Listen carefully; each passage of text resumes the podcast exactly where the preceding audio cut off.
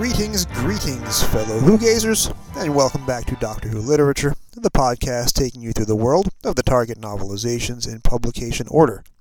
My name is Jason, and I'm your host on this journey. This very long journey. We are at book 16, the 16th book released by Target as we go in publication order, and that book is a landmark one Doctor Who and the Planet of the Spiders. This is the first book to feature a regeneration. It is the first Doctor Who book out of about six so far where the Doctor dies at the end. This was published in October 1975, just as season 13 was just beginning to air on television. And it was probably about a year and a half, a little bit less, after Planet of the Spiders had aired on television. From this point forward, none of the books will have internal illustrations which is uh, a big loss for the series. Although this is written by Terrance Dicks, Mr. Descriptive Powers, so perhaps the illustrations are not necessary when you look at some of the picture painting choices that he chooses with his words. It's been a pretty eventful week in Doctor Who fandom as well here in late February 2022. Last weekend I was in Los Angeles, recording largely from my hotel room, and now I am back in Brooklyn, and Gallifrey 1 is over, and I'll be back at it next year. The next convention that I'll be at will be the next Long Island Doctor Who, which is coming up probably in about nine months from now. So that's a lot of non convention time for me going forward. But you will be hearing from some of the new friends that I made at the last galley coming up on this show in the future, so that is certainly worth looking forward to. We've had two deaths in the Doctor Who extended family, unfortunately, in the last week. The last episode that I released before this was Book 15, Doctor Who and the Green Death. And that was the story where Jo Grant leaves to marry Professor Jones. And unfortunately, a couple of days after I released the Green Death book, Stewart Bevan, who played Professor Jones, passed away.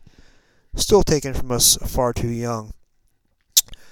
Stewart Bevan had been a tremendous uh, part of the Doctor Who DVD range when it came to The Green Death. He had recorded an in character interview for the original DVD release almost 20 years ago, and then he was a big part of the season 10 Blu ray. He recorded a special trailer in which he and Jo Grant are still married, with grandkids saving the world. And of course, he has done the behind the sofa features with Jo Grant slash Katie Manning as well, talking about all the stories from that season and not just his own. Stewart Bevan, a very big loss. Another loss this week was Henry Lincoln, the last surviving Doctor Who TV writer from the 1960s. Let that sink in. All those amazing stories, six full years of William Hartnell and Patrick Troughton. There is now nobody left who wrote an on screen episode for those six seasons. Henry Lincoln had written The Abominable Snowmen, of which you can hear my more mixed opinion in an earlier episode of this podcast. He also wrote The Web of Fear, or co wrote, I should say, which is coming up in a few weeks. And he also wrote The Dominators, for which his name was taken off, as well as his writing partner, Mervyn Haisman, and The Dominators is not coming up on this show for quite some time because we are still in the 1975 books, and that novelization came out at least a decade afterwards, give or take a couple of years. So, Stewart Bevan from the 1970s, Henry Lincoln from the 1960s, two more links with Doctor Who, now lost to us forever this past week. Coming up next, I'll be looking in depth at Doctor Who and the Planet of the Spiders, and then later on in the program, my interview slash discussion about Planet of the Spiders and many other topics with Graeme Burk from the amazing Doctor Who podcast, Reality Bomb. Let's get to it.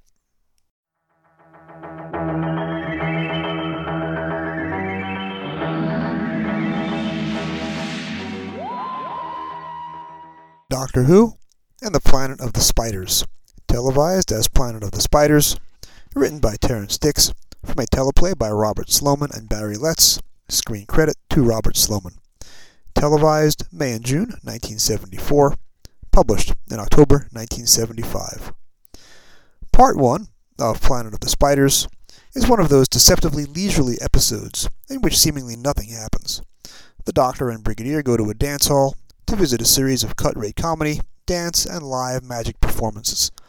Sarah Jane chases down a story from the disgraced Captain Yates, whom she barely knows, at a Buddhist monastery about a hundred miles outside of London.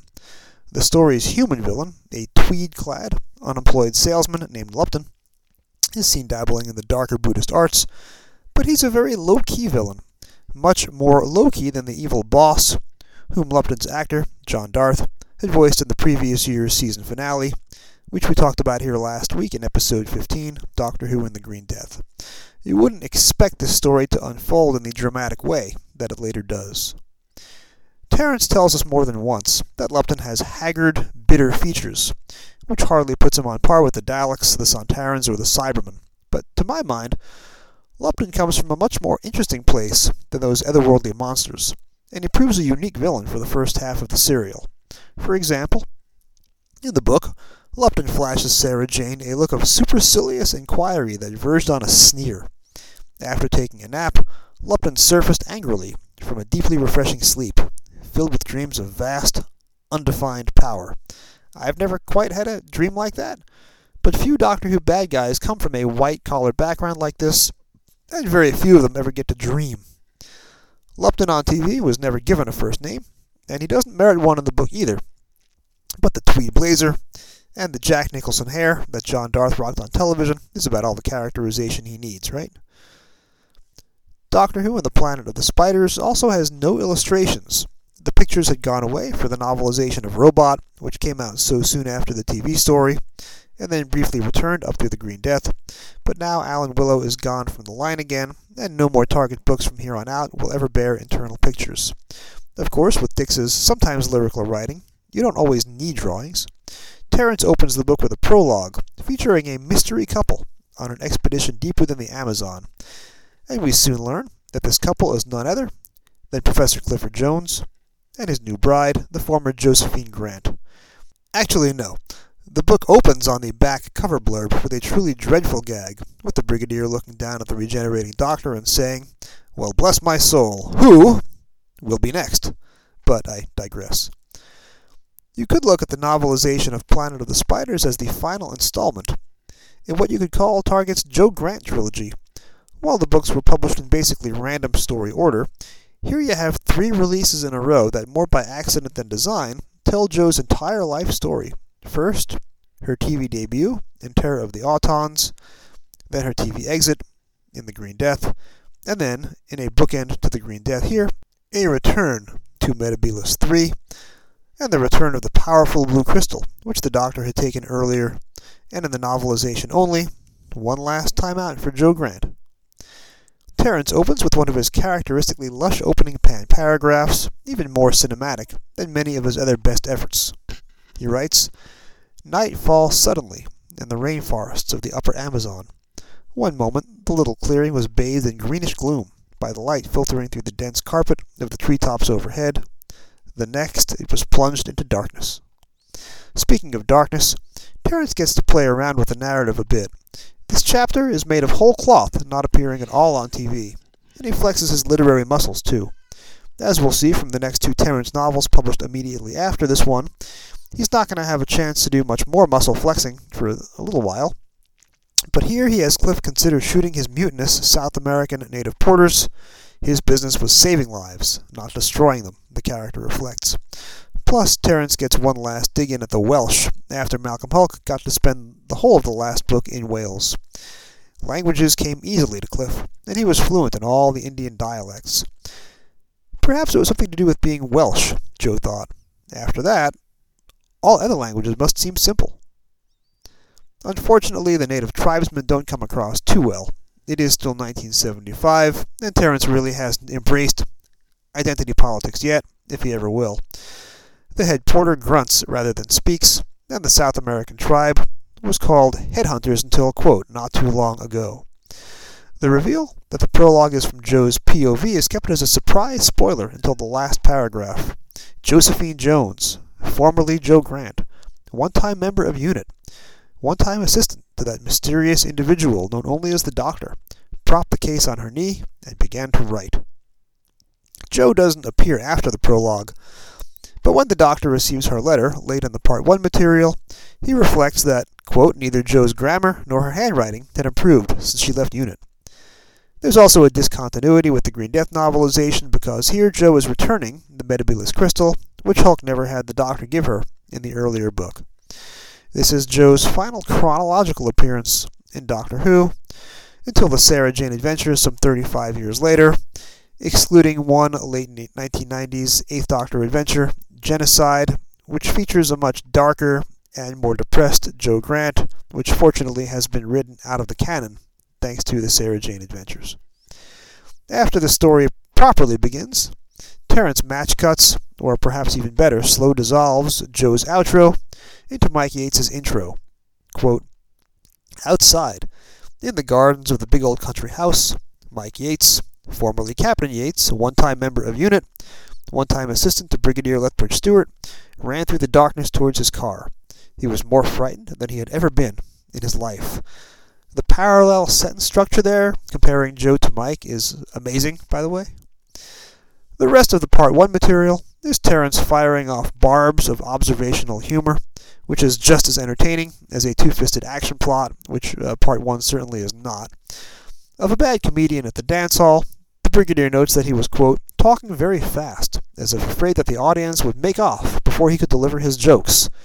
No one could blame them if they did, thought the Brigadier bitterly of an exotic dancing girl, quote, Fatima and her remaining veils undulated from the stage. The doctor builds, quote, one of his own inimitable lash ups of improvised scientific equipment. That's a line you can imagine Dick saying during a Pertwee era DVD commentary 30 years later, along with the word Buffon. Sarah wants to crown the doctor with one of his own Bunsen burners when he ignores her, and also makes a comment about researching a story on grassroots resistance to property speculators which, as someone living in an area of Brooklyn with skyrocketing rents, hello, Sarah Jane, please come over here and tell our story, please. Of course, there's also a little time to be portentous. Even the doctor didn't realize that his interest in Professor Clegg was to be the prelude to the most dangerous adventure of his life. Now, often that sort of line is false advertising, used to make a run of the mill story sound more breathless than it is but this is the first of only six of the 170 or so Target novelizations, including the modern day books, in which the Doctor dies on the last page, so in this case, Terrance is actually quite right to say so. Clegg is written exactly as you'd expect for a character portrayed by the hapless Cyril Shaps, who portrayed a similar string of characters throughout the Troughton, Pertwee, and Tom Baker eras. Dicks describes Professor Clegg's clothing as shabby and rather insignificant but tells us the professor, who's not really a professor at all, did his best to put a good face on things. After the doctor reveals that he knows about both Clegg's secrets, which are forged academic credentials and true ESP powers, the professor seems to deflate like a punctured balloon. The book adds in an explanation for Clegg's death, fright induced heart failure, which was never provided on TV. The book, as you've probably gathered so far, is pretty radically restructured from the TV serial, with several sequences invented or rearranged. As I've talked about in many of the previous novelizations from this era, the mid 1970s books were written from rehearsal or scripts, earlier scripts, rather than the final televised product. There are many books that contain more scenes and more and often better dialogue than their TV counterparts. This is one of them although not quite as radical a departure as Doctor Who and the Green Death had been last week. One loss is that Harry Sullivan is not mentioned by name. Here, the book uses the original name of Unit's off screen medic, Dr. Sweetman, a name which Nicholas Courtney changed during recording in recognition of Harry joining the regular cast in Robot, which was filmed concurrently to Planet of the Spiders.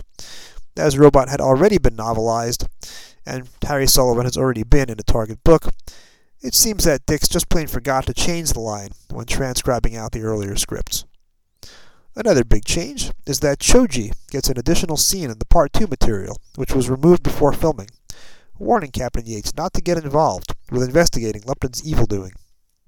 On the surface, Choji should be the TV story's weak link, as in The Abominable Snowman six years earlier.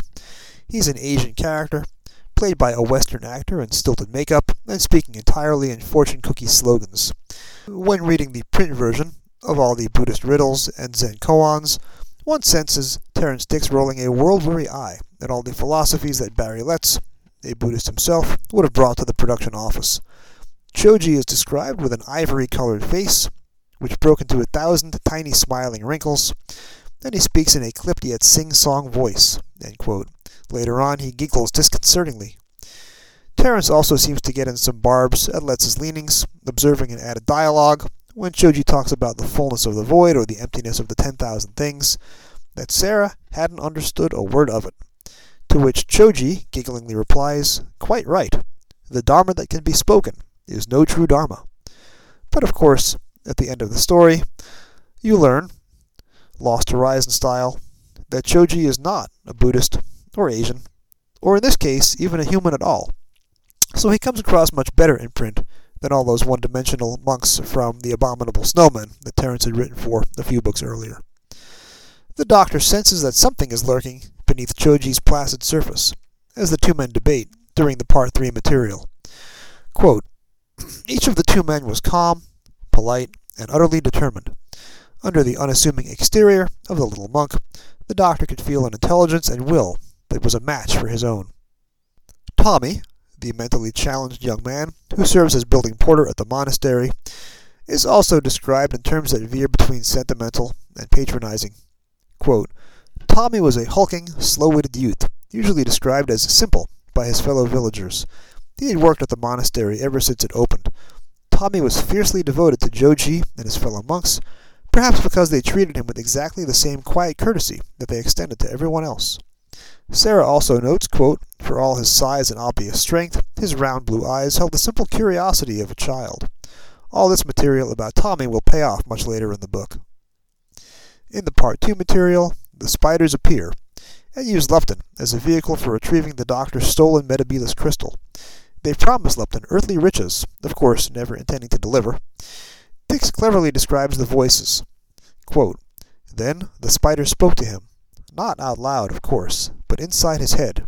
Her voice, somehow Lupton knew the creature was female, was clear, sweet, and icily evil.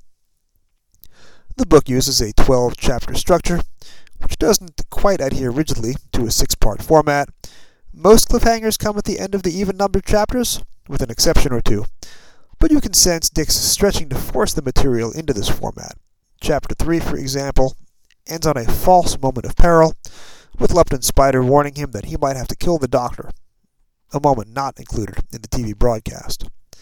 The much derided chase scene, which takes up the back half of part 2 on TV, is reproduced, at least for my money, pretty faithfully in the book. Stay tuned for a counterpoint, with the doctor getting internal thoughts to help narrate for us exactly why the doctor changes vehicle every few minutes. This is also the only Target book to feature Jon Pertwee's flying car, the Whomobile, as Malcolm Hulke gleefully excised that vehicle's only other appearance when he novelized Invasion of the Dinosaurs a few books later. Dick seems to enjoy riding the chase. He slips into the head of a police officer, who gets to describe Sarah as, quote, a trendy looking bird. The doctor borrows some flying tactics from the Red Baron, and of course, he writes, quote, the brigadier had placated angry prime ministers in his time, but an English policeman in hot pursuit of a motoring offense was beyond his powers. I'm going to assume that line is based on some real life experience that Terrance had, trying to talk his way out of a speeding ticket. After the break, Dicks transports us away from Earth at the end of Chapter 5, and most of the last four parts of the story will occur away from Earth, away from our planet of the Buddhists. The spiders are coming, and so are some of the worst acted and directed humans in the history of Doctor Who. Fortunately, Terrance will prove superior to the material he was given to adapt, and the final seven chapters of the novelization are going to be far more interesting than what we got on television. I'm sorry. I'm, I'm so sorry, Doctor. What are you going to be sorry about? You did very well. You should be proud of yourself. To let that creature take me over like that. I mean, I mean, I actually volunteered. We are all apt to surrender ourselves to domination, even the strongest of us.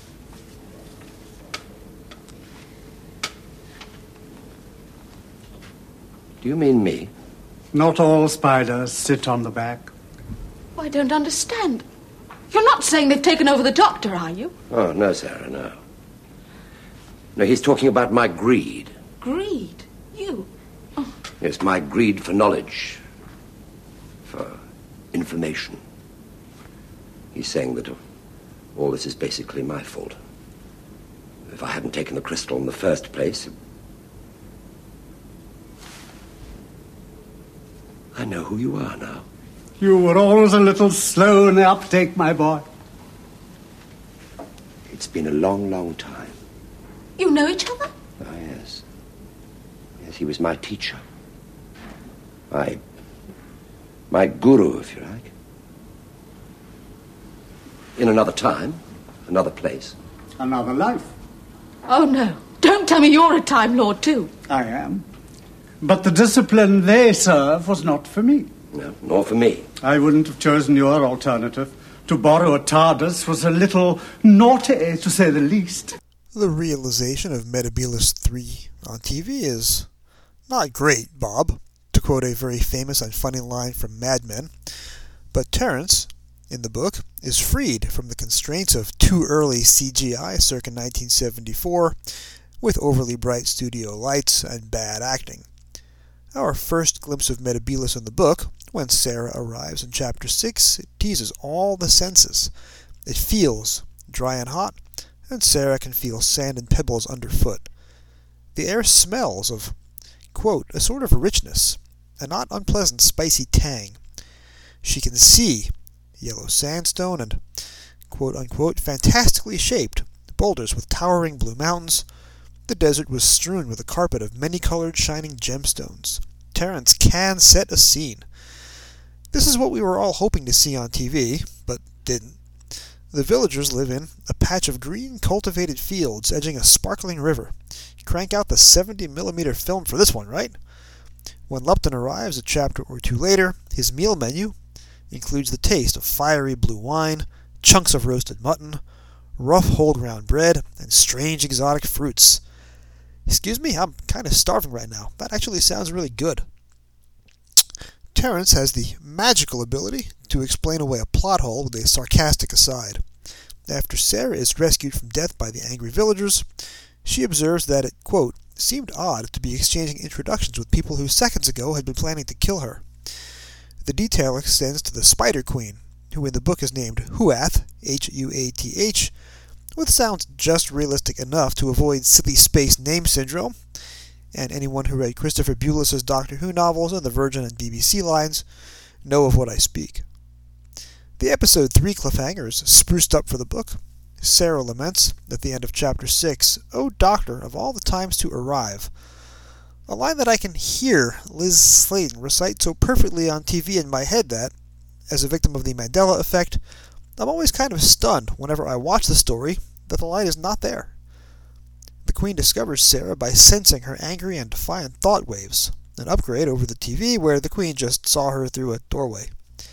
When the Doctor bows down before the Queen, it's, quote, an elaborate style he'd learned at the court of the good Queen Bess. The classic Dick's historical figure aside, that you have to wonder if it influenced Russell T Davies and Steven Moffat, who had their own little 10th Doctor slash Queen Bess story arc planned about 35 to 40 years later. And the Part 3 cliffhanger comes, unusually for Terrance in mid chapter, when the Doctor is blasted by the Queen's crackling finger of flame, rather than on TV by the somewhat less telegenic Walter Randall. And remember how wooden and flat the Metebelis villagers were on TV? Terrance didn't get the memo. As the Doctor lays, presumably dying, from the Queen's blast in the episode 4 material, Rigo looks on with, quote, the calmness of one well used to death and suffering. As he usually does, Terrance can summarize each one dimension guest character with a perfect sentence, and it's Sarah who observes that, quote, the younger and more hot headed Tuar was urging open revolt, while Arak insisted that this would be mere suicide. One of the few mistakes Terrance makes is having Sarah take off her shoes in Chapter 7, and she doesn't reclaim them before she gets arrested, meaning that she's barefoot for the rest of the Metebelis chapters, unless there was a Manolo Blahnik outpost on Metebelis 3, Hope stepping on that carpet of many-colored shining gemstones didn't hurt her too much. Better is the added moment of tension as Arak retrieves the doctor's strange machine, which involves Arak outwitting a patrol of guards. That's an extra bit of dashing and daring that we didn't get on television. Quote, Dawn was approaching on Metebelis 3. The planet's huge, bright sun, far closer to Metebelis than our sun is to Earth, was rising rapidly. The gemstones of the desert reflected its rays in a hundred different colors.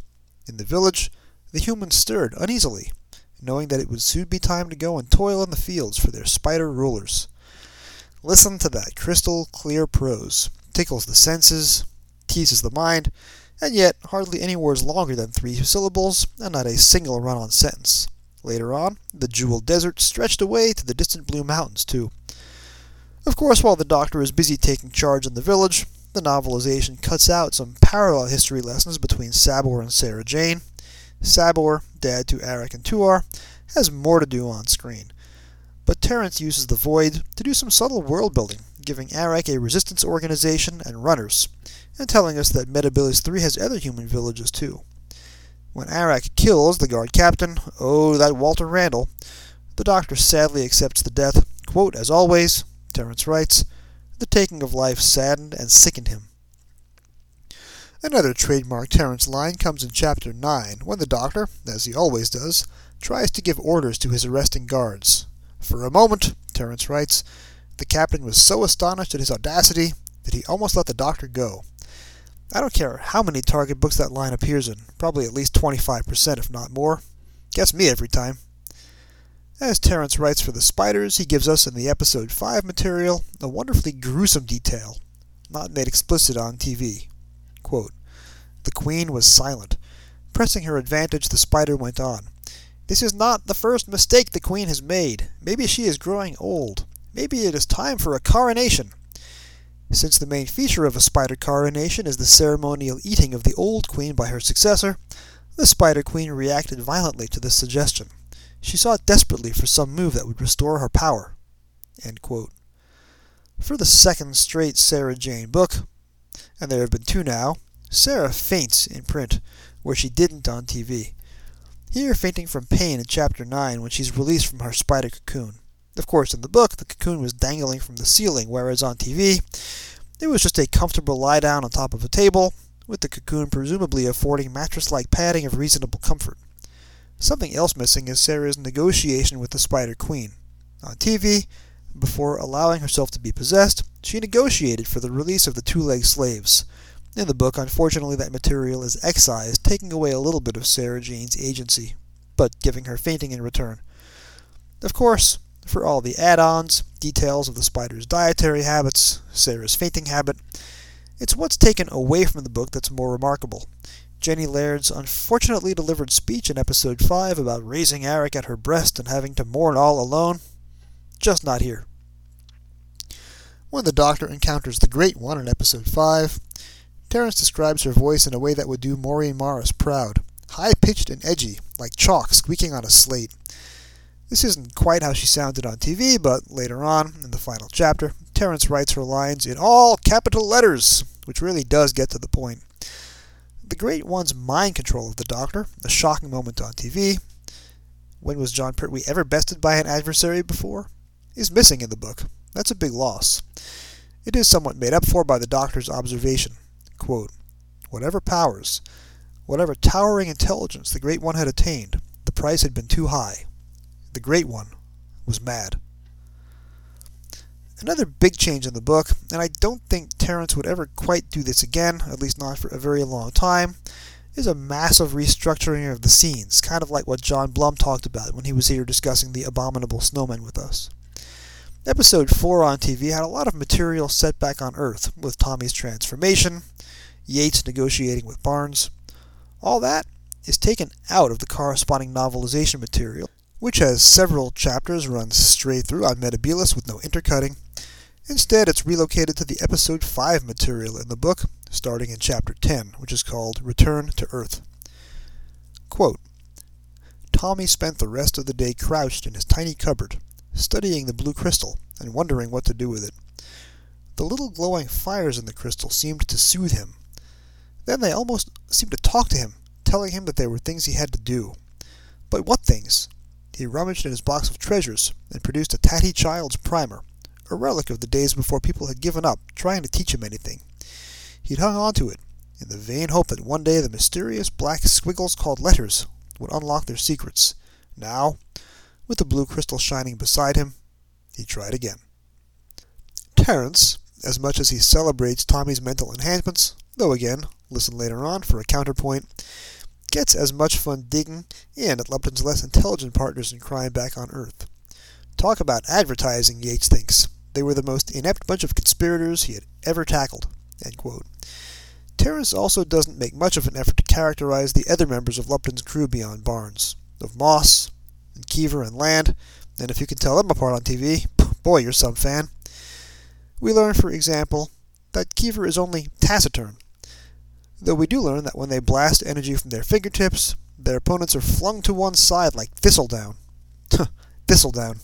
Here I am, 48 years old, and I'm still looking up definitions of some of the words in target books. Isn't that neat? More descriptively, Terrance also uses his trademark adjective pairs to soften Cho-je's oblique explanation for not being surprised at Tommy's changes. When everything is new, how can anything be a surprise? Tommy is, quote, baffled, but somehow reassured, quote, at this pointed non answer. Another big structural change is the episode 5 cliffhanger, a furious bit of post production editing on TV. The first part of Planet of the Spiders that I ever saw on TV, thinking about it, would have been episode 6, which my PBS station, Channel 21 on Long Island, aired out of sequence, one night only, airing all the regeneration stories they had the license for, from War Games Episode 10 up through Twin Dilemma Part 1, all on the same night. During Pledge Drive season, I don't have to tell you. When I watched the episode 6 of Planet of the Spiders in isolation, I had no way of telling where the episode 5 cliffhanger would have been.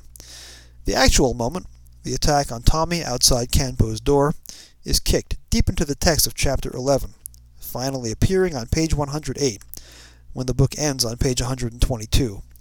Although when the Doctor and Kanpo finally meet, here in chapter 11, Terrance has them, quote, dropping instinctively into Tibetan, although of course not going so far as to use actual Tibetan words.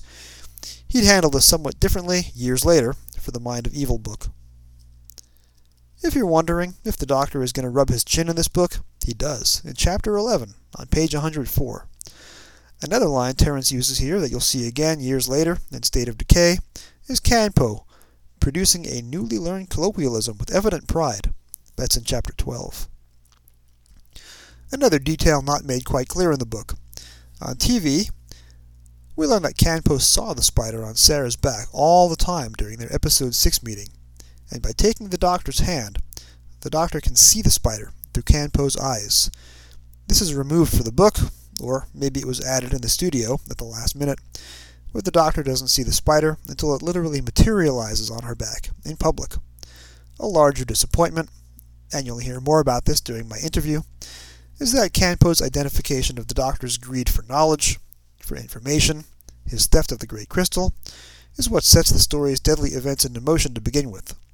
The interview with Kanpo in Chapter 11 is greatly truncated, as will be the Third Doctor's death scene, by the omission of that revelation. When the Doctor returns to Metebelis in Chapter 12, we're given a better explanation for how the spiders managed to enslave Arak and Tuar, here, in the heart of the mountain, close to the cave of crystal, the protection you gave them, the spider says to the doctor, was weakened. These two were rash. They ventured too far, and we captured their minds. Lupton's death, in episode 6 on TV, always seemed a bit cursory to me. Granted, this is a slim book, only 115 pages of text, and that's covering a lot of TV material. But you can find the great two sentences that speak more volumes than three pages of internal POV might have done. Quote, Lupton should have seen that his usefulness, never very great, was now over. His life hung by a thread as fine as a spider's web. Lost to all sense of preservation, he ranted on. Lupton's death serves one last purpose in the book, in a way you won't see on television. The Queen spoke. This two legs can do us a last service, my sisters. Let us feast on our favorite food once more before the end. The Spider Council began to close in on Lupton's body. Terrance doesn't quite take the opportunity to narrate the Doctor's death from his own POV, not like he'll do in Caves of Androzani in another ten years. But the Great One, the Doctor observes, is, quote, the last wonder he would ever see, which, if you savor those seven words for a minute, is an astonishing capstone to the Pertwee era with its 700 wonders of the universe. I got chills reading that anyway. And, quote, even in such an extreme situation, the doctor's scientific curiosity was still strong. It had been a dominant characteristic all his life, and it did not abandon him at the end. The Great One dies in a torrent, as I said earlier, of all capital letters. Terrance isn't quite clear why the Great One's death also kills off all the other spiders. He just says, quote, their minds linked in some mystic way to hers, close quote, which you can sense him sitting at his desk, rolling his eyes at another plot contrivance. But the villagers who didn't emote on TV, at least at the book had to observe, tomorrow would indeed be a new dawn for Metebelis III, the dawn of freedom. The regeneration, when it happens, comes quick, a three page add on. Terrance uses the time to clear up missing plot threads. Nicholas Courtney, busy filming Robot at the same time, was only in the first production block of Spiders and never made it to the monastery. Here, the Brigadier recalls an apocryphal visit in flashback. There was also some story about the abbot disappearing, but since no one seemed very sure if he'd ever been there in the first place, the Brigadier proposed to let that one strictly alone. LOL. And the Brigadier uses his influence to get Tommy admitted to university. See the 1996 New Adventure Happy Endings for one possible theory as to where Tommy ended up, by the way. When the Doctor dies, it's the first time that's happened in a Target novelization and the Brigadier, fittingly, for a story set partly in a Buddhist monastery and written by the TV authors with Buddhist principles in mind, gets in a near religious observance at the end. Brigadier, look, said Sarah. It's starting. A golden glow was appearing round the doctor's body. Even as they watched, the features began to blur and change. Well, bless my soul, said the Brigadier. Here we go again. Of course, the third doctor's not really dead. He appears in two of the next three novelizations released after this one, before the line shifts to the new Tom Baker era. But Terrance adapts this Doctor's final TV story with considerable poetry and drama and wicked detail. It's a short book, but Terrance puts a lot of thought into cleaning up the structure and some of the plot holes. And as his books will start to come faster and faster, when he's writing eight a year rather than just two or three, we won't see the like of Planet of the Spiders again for some considerable time to come. Coming up next, my interview with Graeme Burk. He knew if he went back there, he would destroy himself. We'd never see him again.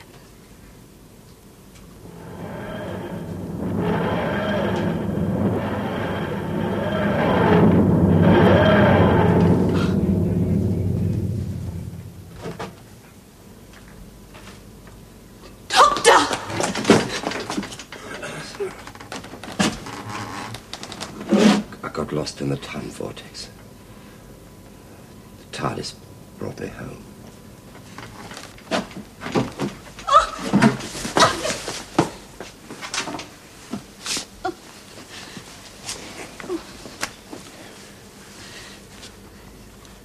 Oh, Doctor, why did you have to go back? I had to face my, my fear, Sarah. I had to face my fear. That was, was more important than just going on living. Please, don't die. A tear? Sarah Jane?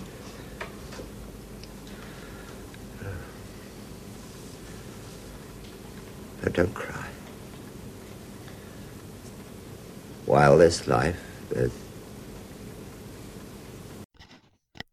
And we're back, and I'm happy to welcome my next guest to Doctor Who Literature. You may have read his nonfiction books, you may have seen him speak, you may have heard his incredible podcast, Reality Bomb. My next guest combines the attributes of three of my favorite podcasters. He has the interview prowess of Terry Gross, he has the intensity of Dan Carlin, and his writing has the seductive erudition of Karina Longworth. So join us, won't you? as we welcome Graeme Burk to Doctor Who Literature. Graeme, welcome to the program. Well, thank you. That's a, that's quite a build-up. I hope I can even live up to a tenth of that. I'm just happy you've come down market for the next hour. Uh, uh, well, it's always a delight to be with you.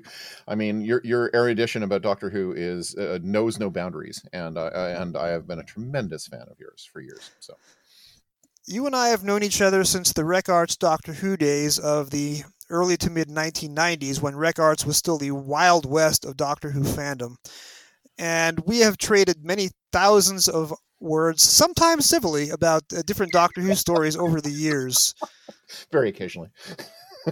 But one of the few things that you and I have never talked about at length is the novelization. So when I was drawing up my guest list for the early episodes of this podcast, I wanted to sign you down for an open slot as early as I could. And the first book that you and I agreed upon was Planet of the Spiders. So mm. before we talk about that, I want to just go back and explore the origins of your fandom a little bit. This is uh, your first time on the show of hopefully many more appearances. Mm-hmm. So I'd like to just figure out how and when you became a fan. So I know you grew up in Canada. How, how what was your first exposure to Doctor Who? How old were you? Where did you see it? Well, my first exposure was probably when I was about um, um, it would have been when I was seven. It was uh, Doctor Who started on uh, on Canadian television in the mid '70s, um, so it, it, was shown sort of once a week on uh, on the public television station in Canada. Uh, I I watched several Pertwee episodes, uh, not all together, but you know, I, I, I so I saw snippets. Uh, Planet of Spiders was actually one of them. I, I, I have, I, uh, but I really didn't become a fan of Doctor Who until 1984, uh, when I was about 14 years old. Uh, it was May 1984. Uh, the episode was Pyramids of Mars, episode two. Uh, and I was homesick uh, and I was kind of lethargic. And my sister had just finished watching 321 Contact, uh, as, as you do in the 1970s. And uh, she got up and left, and, and I was, and I didn't feel like changing the channel. And uh, I watched Doctor Who instead of One Day at a Time. And the rest is history, basically. And that was the beginning of the rest of my life. So, and I got the Target novels happened very shortly thereafter. I, I the first first one I'd read was uh, well, my friend, best friend Rob was hugely into Doctor Who. The whole reason why I started, I watched this, you know, show that he liked because was was because it, it, was a show that he liked and it had time travel which I love as a concept and it had and it was British which I love because I love Monty Python and I love Hitchhiker's Guide and all kinds of things. So I wa- so I I immediately raided his Target novel collection and the first one I ever read was Doctor Who and the Daleks, and then I read the Three Doctors, um, and they were both from his collection. So, I, and and the first and much later down the line, and we'll get to this is uh, is uh, Planet of the Spiders, which I read around uh, I think around uh, November 1984. Uh, again, I stole his copy uh, that he kept in his bedroom. So, yeah. I'm just curious if you had gotten a little more into 321 Contact, your primary fandom could have been the Bloodhound Gang rather than Doctor Who. I was a little too old for it. To be honest, I think the re- my sister had left the room actually er, a lot sooner, a lot very early into 321 Contact, but I had a crush on the redhead, so I kept it on for that reason. So, yeah, I probably could have been a fan for that reason, for sure. So the very first novelization that you read would have been Doctor Who in an exciting adventure with the Daleks. Now this is 1984. This is probably before Hartnell starts coming mm-hmm. over to North America. I know that I saw a Hartnell episode for the first time at my very first convention in Manhattan in the summer of 1985. They showed a movie version of Dalek Invasion of Earth. And I'm just curious if you're reading a Hartnell novelization in 1984 did that confuse you? Did it grab you? Did you know who the characters were? Did it throw you off that it was written entirely in the first person? I understood it actually quite well. I mean, I, I mean, I understood the Doctor Who lore. I mean, th- that was the great thing of it becoming a fan was that you know, I fell hard for it and I wanted to learn everything about it and I and I got my hands on anything I could and so yeah, I was quite excited to read it. I have to say, I remember I remember looking through. We I remember not long after reading it, I was uh, with my friend Rob in Toronto, where we at Bakka, which is a uh, which is a, a much loved science fiction bookstore in Toronto, and and uh, I and I was there, and we were looking at a Doctor Who: A Celebration, which was you know one of the first coffee table books ever done about Doctor Who. It was much too expensive for a 14 year old to buy but I was thumbing through it uh, with Rob, and we saw the pages where they were doing screen grabs from the original pilot version of An Unearthly Child. And I remember pointing out a couple of the pictures with Rob and saying, "Oh, that must be the scenes where they meet on Barnes Common," because because I thought because I thought for sure you know this was a straight up adaptation of the very first Doctor Who story, and uh, and shortly after that, I think I got a program guide, the program guide from uh, Jean-Marc Lofficier, and then I realized, oh no, actually there was a whole story in the Stone Age. This is actually takes liberties, but you know, I I really I really love the I love the first one. I I mean I would have I I I would have absolutely have adored Ben being on your being on your first episode doing that one because I really I really love that I really love Whitaker's novelization. I think he's a wonderful writer. I think his, I think he, the way he takes from uh, a lot of different sources and and builds it, it's very reminiscent of Out of the Silent Planet, which is one of my favorite favorite science fiction novels, C.S. Lewis's book.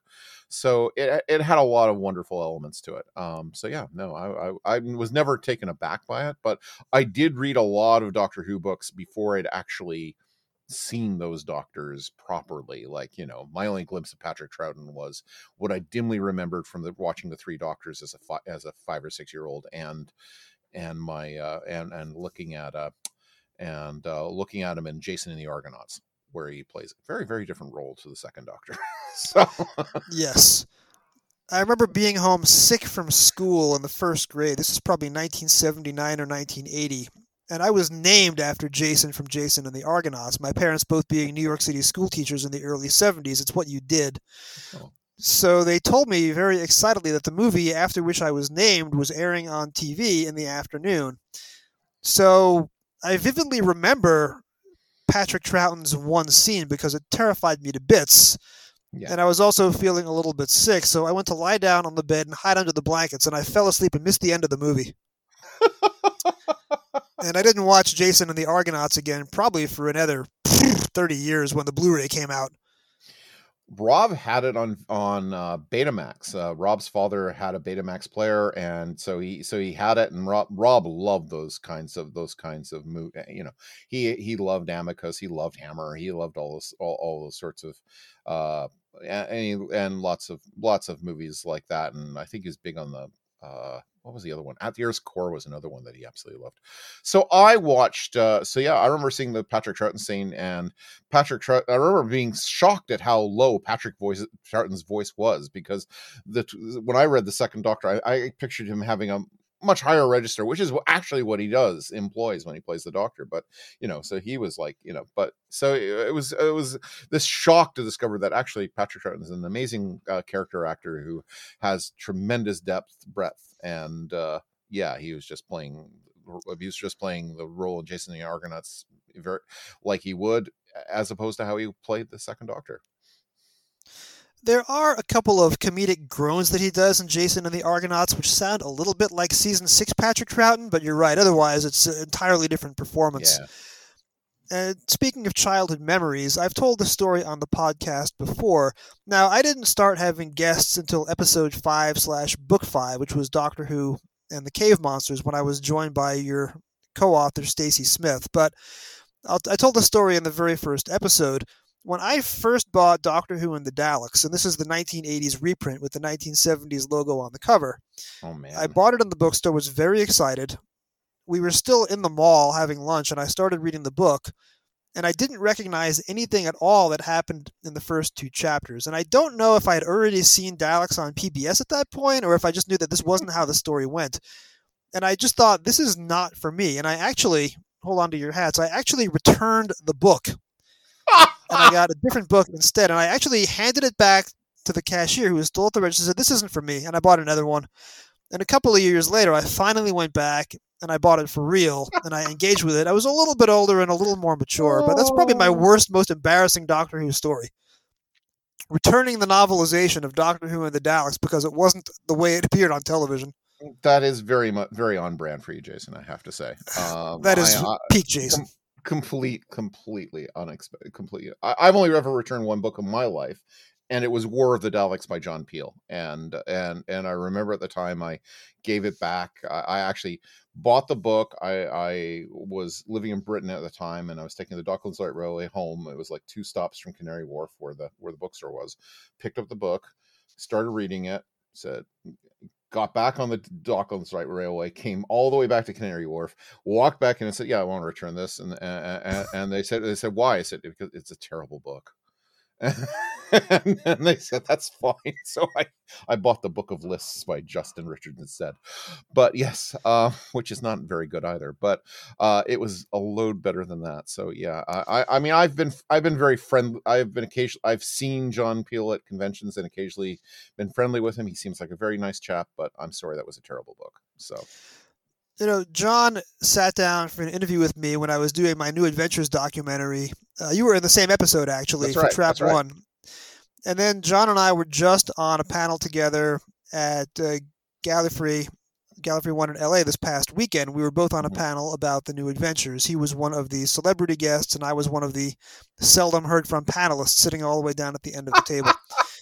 I want to say that I joined the Eighth Doctor Adventures group on Facebook, and they've been Mhm. engaged in a group reread of the EDAs. Now, Oh I God. ejected somewhere early in the 1998 books because the line was not nearly as good as I remembered it when I was in my 20s. But when I read War of the Daleks this time around, it was a thousand times better than I remember it being. And I'm not just saying that because I want John to appear on the show, but the action adventure sequences are written from the high technical skill. The continuity references are actually a lot of fun. The interludes with the Draconians are much Yeah. better than I remembered. And yes, the Doctor and Sam Jones are maybe not the best Doctor and companion duo, but that's certainly not John Peel's fault. He was just giving the guidelines that he was uh, written. And when the end of the book ties into the beginning of Power of the Daleks, maybe you could say he's taking the love of continuity a little too far. But again, that's not the only Eighth Doctor adventure to, to commit that sin. So if you want to try that again, it's actually, I think, a lot better than you recall. I think I did end up buying it in the end, but I have to say, on the whole, the Eighth Doctor range is a gigantic disappointment to me. To the point where I was recently, uh, as you can see, Jason behind me, or you can see my Doctor Who shelf. Um, so there, so that is my giant shelf of Target novels and uh, my new Adventures novels. And I was unpack. I, I I moved to this place a couple of years ago, and I finally was unpacking like a year ago. And I un- open open I open I had the box marked Doctor Who books, and I was like, "Oh, great! Can't get out. The, wait to get out the Target novels. This is so great." Open it up, it was my box of Eighth Doctor Adventures, and I went, "Oh, damn!" And and and that and that was my sign. That was my Marie Kondo moment where I just said, "This is nuts. This sparks the exact opposite of joy for me."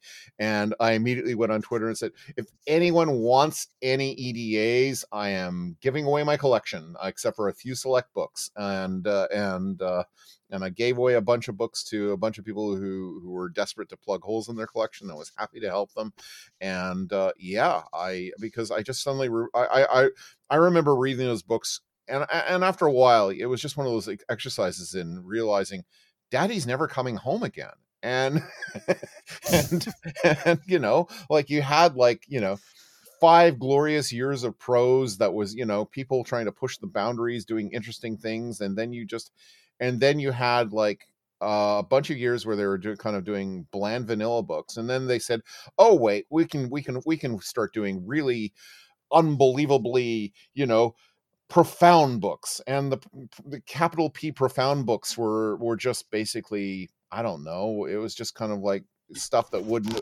would would have gotten a D in a in a in a in a university creative writing class. You know, it, it was someone who had just huffed an awful, uh, you know, you know, just basically, you know, took a bunch took a bu- took a bunch of Philip K. Dick, huffed it, and thought, oh yeah, I can I, I can I can I can I, I I can I can I can write profound stuff, with, and and thus fa- faction paradox is born, and, and and everyone then tried to you know outdo each other, and and they never but you never ever got another like you know with the Virgin range i always thought like once a year you were going to get like a set piece or you're going to get a damaged goods or you were going to get you know once a year there was always this unbelievably good this is so good prose i uh, this is this belongs in a booker prize novel kind of kind of level of fiction and and, you just got very ordinary books and then and then the justin richards era happened and it was and, and it just got duller and duller and duller and i just went so yeah so that's my rant about the edas i did not think you were going to get that out of me today jason but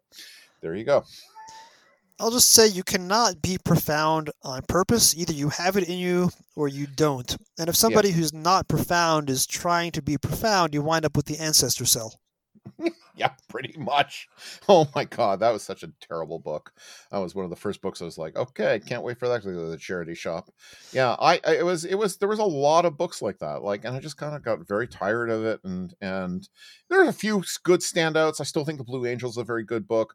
I think Alien. I think I think Alien Bodies is amazing. Um, to give Lawrence Miles his due, I think there. Uh, I think. Uh, I think there's. I think there's some really kind of uh, you know decent books in in in the range but i also think you know um i really love casualties of war i, I remember but oh yes. a lot um but uh, I, and i remember for years i championed the face eater and then i reread it and went what are you thinking graeme? So i don't know it, it's it's it's there's there's a lot of good stuff but honestly uh, on the whole i just i i found it was it's it's a it's a range that meets expectations most of the time and rather than and rather than and i'd been used to a range of doctor who that exceeded expectations See, the Face Eaters came along at exactly the right time because it was a straightforward police procedural. There was a character who was clearly cast as Linda Hunt. And Yep. coming in the middle of a lot of overly profound, overly drawn out books, that just told a story, got in, and got out. And it might not work out of sequence, but coming when it did, I enjoyed it a lot more than the books that came before or after. and that, that that's exactly what happened to me i loved it because it was just finally just a straight ahead doctor who story it was great um when you reread it of sequence you kind of go oh this is kind of weak you know um everything everything stacy smith told me about this book is absolutely right um but you know sorry stacy The book that I hated the most out of the early EDAs was Longest Day by an author named Mike Collier. It was nasty, brutish, and long. And what I didn't know until a couple of months ago is that Mike Collier doesn't exist. No you didn't know that was stephen cole yeah I yeah. did not, surprisingly, considering that I was at the epicenter of rec arts at the time, I didn't find that out until a year beginning with uh, 2020. yeah those those are it's that that, it, that is not a particularly nice novel either like there's just lots of really really terribly terrible novels in that in that in that range and you just kind of go yeah i miss I, I i just uh, you know i loved the i loved the nas the nas were my the nas were my jam and the nas came at the right time in my life. The nas came just as uh, i was in university you know uh, it was just you know it was nice to read Doctor Who that was fun that seemed grown up and it was just and but it was also just Virgin had this kind of standard that says go nuts with the pros we don't care and it's like okay um you know I think some of Russell's writing in, in Damaged Goods is some of the best writing I've ever read. Period. I think it's a fantastic novel, ir- irrespective of the Doctor Who in it. What's funny is that when I had Ross from Gallifrey's Most Wanted on here a few episodes ago, he was coming from the exact opposite place as you and me. Mhm. You and I love the new adventures. We were fortunate enough to get our name in a couple of new adventures, and we were there. We were hanging out with the authors on Rec Arts. We knew where they were coming from.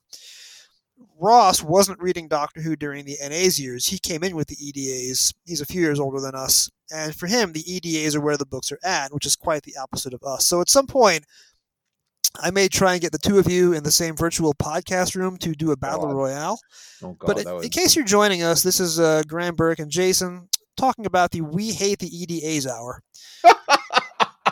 Let's take a brief uh, change of format and Oh, let's sure. go off the boards. And instead of talking about how much we hate the EDAs, let's talk a little bit about Terrance Dicks, who, by the way, wrote the first and much derided EDA, The Eight Doctors. But that is a story for another day, to misquote Paul Harvey. indeed. So, my first Terrance Dicks was Invasion of Time. Mhm. And I don't know if you remember your first Terrance Dicks, but it's certainly a life changing moment for any fan. I think his first Terrance Dicks. Do you recall yours? Oh yeah, oh yeah, uh, quite I, quite vividly. It was uh, it was the Three Doctors, uh, which I which I stole, which I borrowed from. I stole. I, I gave it back to him. I, I borrowed from Rob Jones uh, for several months, and I loved it. I mean, I, I it's very straight ahead writing. I love I love you know Doctor Two, Doctor Doc the Doctor, Doctor Two. I thought I thought that was really fun. It, it was a, it's a great it's a great novelization, and uh, I remember the first one I bought was uh, Arc of Infinity, which uh, is an odd choice, I know, but I bought it because I was a massive continuity uh, ho, and I wanted and I wanted to read the, the, the Omega coming back, which I which at the time I thought was Omega because I hadn't actually seen Arc of Infinity on television, and so and I remember I remember it vividly. It's a very it's a much it's a very engaging novel. I always loved Terrance's prose style. It's a very it's a very it's very kind of um, it's very sparse and but very evocative. I think the next one I bought of his was the Five Doctors, and I still think it was a place of ancient evil is the finest opening line of of, of a Doctor Who book ever. Um, it just so evocative and so small, but so perfect. See, you always know where you stand with Terrance Dicks because when he likes the story that he's adapting, you can tell. Yeah. And when he hates the story that he's adapting, you can also tell. Yes. The last time that I read Arc of Infinity, this is a guy who co-created the Time Lords. This is a guy who co-created Gallifrey, and you could just tell from the way he writes his prose and takes his potshots that he didn't understand what the story was trying to do, and he was just going to go down swinging, making fun of it as he was adapting it. No. So it's almost Terrance doing a hate watch, and yet his prose is so good. And when he's adding character, like talking about how tolerant the people of Amsterdam are, that's just Yeah. Terrance on point Oh, even is. when he's only writing a 95 page book, he gets in enough uh, jabs or funny asides to make the book just seem a lot longer than it is. I like the way that Terrance kind of explains things. Uh, I've always loved the way Terrance explains things. He does this in Planet of the Spiders too, but uh, in in in Arc of Infinity, there's this wonderful uh, moment where they he explains why the people, the crowds in Amsterdam, are unperturbed by the sight of the police box, and he says, "Well, you know, as part of you know a, a British tourism display, much like bringing a Route Master bus through or something, a double decker bus." you know, I'd and I thought, that. and I thought uh, and and and that's always stayed with me because I just thought because and I remember I recently rewatched uh I rewatched uh, of Infinity and I just thought to myself no I don't th- I really don't think the the Dutch crowds were were uh, were uh, unperturbed because they because they just assumed it was a British tourism somehow but it it made sense when you were reading the book it just sort of made you just kind of breeze breeze through it so yeah i love that about terrance's stuff What's funny about The Three Doctors, it's the book that comes out next in publication order right after Planet of the Spiders. So, Mhm. my faithful listeners who are going to tune in next Sunday will hear me talk about The Three Doctors with a different guest. What struck me back in 2017 when I was reading those books in order for the blog version of this podcast is how much deeper Planet of the Spiders is as a book. It's only about 10 pages longer, maybe, but it's got smaller print, so I'd assume it has a higher word count. probably Planet begins with this very evocative introduction, none of which appears on TV at all. Terrance just made it up out of whole cloth. There's the whole scene with Professor Cliff Jones, uh, rest in peace to Stewart Bevan, who passed away about three days ago as we record this, and Josephine Jones, who is the former Jo Grant. It's Terrance almost writing a love letter to the era that he was co creating Mm. as he's writing the book a few months into the Tom Baker era. When you first read Planet of the Spiders, did you know that opening was invented out of whole cloth, and how did it grab you? It probably grabbed me i, I hadn't actually seen any of the Pertwee when i first watched when i first read planet of the spiders that's the thing about it is that and that's I think the thing i wanted to talk about most was that was that i hadn't read i hadn't watched a single a single bit of footage of Pertwee. I read Planet of the Spiders, and I do remember when I read it. Uh, I read it in November 1984. And the reason why I remember it was ni- November 1984 was that I had a gigantic crush on on on my English teacher in high school, and uh, and and she asked me if I would be her secretary on the parent night when the parents come in to go do the you know go be you know talk with the teachers about their their students and and so and so but they, had to have each each each each uh, student had a each teacher had a uh, a student act as a secretary and sort of you know keep track of the appointments and make sure that people were sitting com- comfortably outside and such and so i did that and and during that i read planet of the spiders which with the uh, with the second edition cover with the with the Metebelis crystal and and and the spider on the cover not the one where you see the doctor's face regenerate i and so i remember that um, I didn't watch my first episode of Pertwee until uh, the week of Christmas 1984. So I, it was about I was about I was about a m- two months out from uh, from when I'd actually seen my first Pertwee story. So the Jo stuff did not make the impact. Uh, as a result, I sort of it was it added nice context. I remember when I reread the book a couple of years later, I was like, oh, I get that now. Um, but but it also did a, a, wonderful bit of scene setting and and made it very exciting and big. And you thought, oh, you know, you know. So I wasn't disappointed that Jo wasn't in it, but I wasn't. But at the same time, I really loved that she was, um, even though I hadn't actually, I hadn't actually, you know, seen a seen a story with Jo Grant in it by the time I'd read the book you mentioned that you had a crush on your teacher, and as you're sitting in your home recording studio, I can see a wall of Peanuts Fantagraphic books in the upper right hand corner of my screen. Yeah. So I need to ask: Was your teacher Miss Othmar? No, it was not. Uh, I, uh, but no, I am. Uh, I am very fond, uh, but I am very fond of those strips, though. Um, and boy, boy, howdy, did I, I did I identify with Linus? So yeah. Uh, most of my life, I have identified with Linus, to be honest. So. See, I am a straight up Charlie Brown. When I was in fifth grade, I lost my school spelling bee. I was one of the two finalists, and I lost the spelling bee when I misspelled the name of the school. Ow. Because I was I was at an elementary school, and the word was elementary, and it was the most gimme word in the history of gimmies, and I spelled it wrong, and then I lost the spelling bee on the very next move. And of course, Charlie Brown famously lost the spelling bee the Nationals when he misspelled the name of his dog. So there has never been a more Charlie Brown moment than me misspelling the name of my school for all the glory. Ow, I'm so sorry. I'm so sorry. So but, you yeah. read Planet of the Spiders in November 1984, which is an amazing rhyme because I watched my very first Doctor Who on PBS in November 1984, hmm. Time Flight Part 1, and then a week later, Arc of Infinity Part 2, the latter of which, the cliffhanger, is what really hooked me into the show. So our, our fandom's almost rhyme in that sense. I know that I first got my Planet of the Spiders probably in 1985. At that point, I'd had the program guide, and I hadn't seen the story yet, but I knew that this was the regeneration story, mm. and I was desperate to have it and I was e- even able to survive that horrible pun on the back cover where the Brigadier goes, "Bless my soul, who will be next?" That didn't oh, even throw me. Right. That's right. Nope. So for me, this was a magical book, and I've read it quite a bit over the years. And even though there are some, shall we say, less fondly remembered elements to Barry Letts' direction, which we'll talk about shortly, mm-hmm. I think even the parts of the book that fail on television work really well in print because you're liberated from some of the acting and directing choices. So I've read Planet of the Spiders probably about every five years as an adult. Um, after 1984, when is the next time that you read Planet of the Spiders? I probably read it in the early '90s at some point because I because I because I'd finally gotten a copy of the book. Um, uh, rather than stealing Rob's. Uh, rather than stealing Rob's, so I finally read. So I finally had my own copy, and I, I remember because I remember rereading the the uh, the prologue and going, "Oh yeah, that is kind of cool."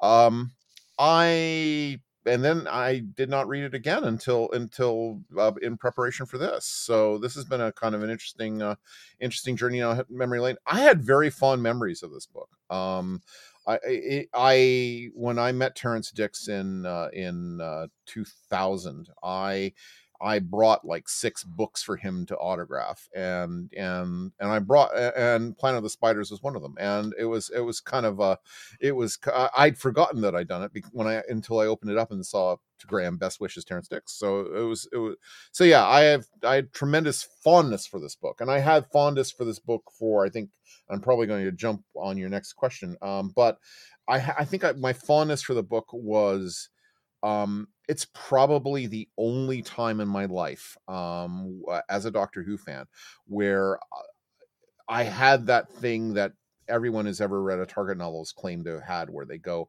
"Oh my god, it was just so much better in the book." And and for the most part, I did never had that issue. Like I, I mean, you know, you know, like I, I remember, you know, reading all kinds of Target novels way before I before before uh, before the shows ever came out because either the episodes were missing, they weren't being broadcast, or because I was, you know, stuck waiting for, you know, when when PBS would finally show would finally show me Caves of Androzani.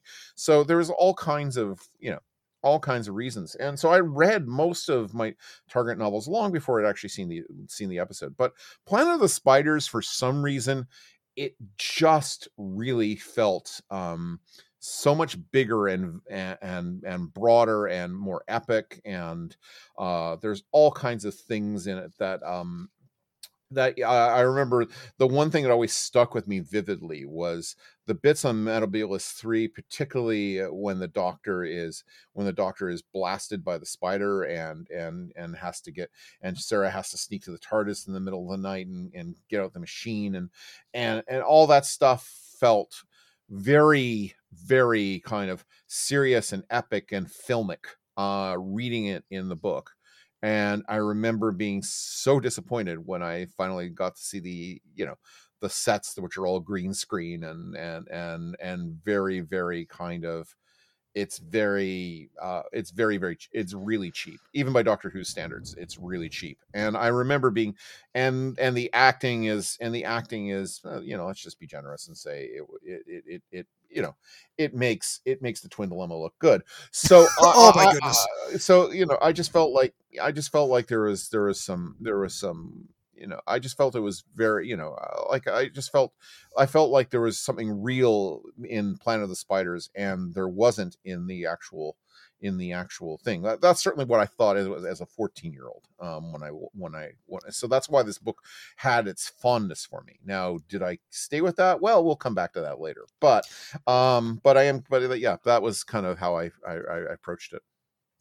You know that scene where Sarah gets the machine, which drains the bad energy out of the doctor and is then used to determine which gemstones have anti psychic powers growing up as I did in a house that had survived barely uh, the 1970s, if you ever see the photo of me holding my Vinnie Barbarino guitar on my fourth birthday, standing on burnt orange shag carpeting in front of a Jackson Pollock couch, you'll know how barely my household survived the 1970s. So we had the ultimate, this is before the Dustbuster, we had the ultimate in 1970s decor. It was a gray hand vacuum cleaner. Yep. It was a big gray box with red buttons, red switches, not even buttons, and there was a long hose uh, with a little filter attachment at the end, and that was your hand vacuum cleaner. When we got our dustbuster, that just sat on the back of the closet unloved, but that was my when I was reading Planet of the Spiders. If I was home alone, I would act the book out, and I would grab that '70s gray hand vac to play that scene. So I was Sarah Jane using that hand vac to suck the bad spider vibes out of the doctor. See, I, I, mean, I loved all that bit. I mean, it's it's you know, when you're reading it for the first time, you know, it's dark out, it's it's stormy. You have this sort of vista in your head that's that Terrance constructs with very minimal prose, and it's all so terribly exciting. And so when you actually sort of see it play out in in in in some of the worst designed sets in Doctor Who history. You're it, it, it is it is a really grave disappointment. Like it, just you know like you know it just it just I was so kind of like I remember watching that in 1985 because I finally got to see it probably I'd say around March or April 1985. I can never remember the broadcast schedules, but it was around that time. And I remember going, "Oh, okay, I guess. And I never did that for any other Target novel. Like every other Target novel is like, yeah, these are this is just a different thing. Yes, okay, the book it makes it sound more grander in the book, but yes, that no, this is what this is what the real thing was. I, I, I remember reading, I remember watching those scenes on Metebelis and going, couldn't we get what we had in the book? That was cool. So let me ask you about another part of the story that is less fondly remembered. Episode two the last 10 or 12 minutes of episode oh, yeah. 2 is the last grand mm-hmm. multi-scene, mm-hmm. multi-set, multi-vehicle Jon Pertwee James Bond style chase sequence where you go from Bessie to the gyrocopter to the Whomobile to the hovercraft to the speedboat. I have a fondness for that scene more than I do for the corresponding 12 minute long chase scene in Invasion of the Dinosaurs mm-hmm. episode 5, which is coming up on this show in a, in a month or so. I happen to like that chase scene because I have great fondness for Planet of the Spiders, even in spite of some of Barry Letts's design and direction flaws. Mm. When I read that material in the book, I thought Terrance did a great job of bouncing the POV from character to character as much as the Doctor changes vehicles because he gets into the head of the police officer who's Yeah. involved in the chase, and he has Sarah's reaction as the Whomobile starts flying. Terrance really enjoyed, I think, adapting that chase scene. Did the chase scene work for you in the book, especially reading it back just now this week in preparation for this recording? It did, but what what I would point out is that he, he it's a very super fast gloss over of that scene. Like, you know, this does not take this is does not take the equivalent of number of pages as this whole second half of, of an episode. Like he literally gets does that that chase sequence in a page. And it's it's it's it's it's it captures all the nuances of it, does it really well by doing the multiple points of view, as you say, and and it but it's it's it's bang bang bang and he's he's through it and he's done and it's it's very kind of super condensed and and i and i and I, I kind of liked it for that reason because i think he i think he knew that you know it was fun as hell to watch on television. I love that scene too. Um, there's so much to, I mean, I mean, it, it, is a gigantically self-indulgent thing to do for the sake of an actor. Who cares? It's a lot of fun to watch. Um, and the Whomobile flies. And so, you know, um, I what I love uh, is that the point of views start even in the opening scene of that whole sequence where you have the point of view of the unit officer who takes great pride in, in cleaning the doctor's car, uh, Oh, yes, which, I, yes. which I thought was adorable. Um, and and and he even and Terrance being Terrance, he pauses for a moment to explain why Lupton could just wander onto a unit base and not get not and, and it was like, well, yeah, of course you could because you know everyone sort of knew that it was a broadly a military base, but you know, uh, if you're outside, it was fine, and and it's only when you get inside that you have to need passes and everything. And I thought, wow, that's just classic Terrance. You know, let's let's talk about you know how can this guy just blithely walk up. Um, so yeah, no, it, I mean, it sets it up really well. Um, and the scene, but it, it's it's it's it's it's a very lean thing. Like he he's he's more concerned with other things. I mean, the other thing I love, eh, the opposite thing happens uh when he's doing the whole lead up to the end of episode uh well when he's leading up to the uh to the the the illusion of the tractor that's that you know, to drive uh to drive them off the road and towards the end of episode one when the spider first appears both those things he really elaborates on them and he and he and he sort of builds it up and makes it much more epic than it actually is in the tv version and so so he so he's obviously sort of figuring out well I can I can cut down I can cut down that ridiculous chase scene to a to a tight to a tight one page, but I can expand the end of episode one to something that's actually really scary. So yeah, I one day should do a supercut of all the times where Terrance uses one perfectly crafted sentence to explain away gaping plot holes, like in Warriors in Warriors of the Deep. Fortunately, Bullock knew how to navigate Seabase's ventilation shafts to get from point A to point B. I mean, there's just no way that anybody is going to know that. And of course, Terrance goes, "Fortunately, he knew his way around." yeah, Boom, and- plot hole, plot hole solved. Exactly, exactly. And, and Terrance always does that. I mean, he's, he's always thinking. He's always thinking on his feet. Like you know, what is the reader who is going to be mostly juvenile, who's going to be mostly a doctor, an obsessive Doctor Who fan. You know, what are they thinking about? And let me try. Let me let me try and address that. Um, but yeah, I mean, uh, the thing I wanted to point out, I wanted to go back to just a second to talk about the way that he sort of extended it. Like the lovely bit of it's it's it's an amazing bit of prose because you have the like all these redolent little ch- moments where he, he does the intercutting, but he does the intercutting in such an interesting way. Like he he has like these long these long passage about Mike Yates driving the sports car, and then all of a sudden it cuts to like in brackets he has in the cellar of the monastery the circle of chanting figures was once more assembled. Their voices rose and fell in guttural chant, and then all of a sudden he cuts back to you know Sarah frowned and shook her head, and it's like so it's it's he he, he really nicely kind of captures the intercutting probably even better than it was done in in the show um Um, and, and it's just it's just again economy of prose and just knowing how to how to how to punch it. There has been a phenomenon in real life it's called the mandela effect but in doctor who fans it's where you vividly remember having seen a scene on television. Mm-hmm. And then you go back to watch the show again 20 years later on the blu-ray and the scene is not there and it turns out it was only ever in the book but you thought it had been on tv the whole time because Yeah. terrance's books are so vivid were there any Mandela effect moments for you the last time you watched Planet of the Spiders that you were convinced should have been on TV, but in fact were really just a memory from the book?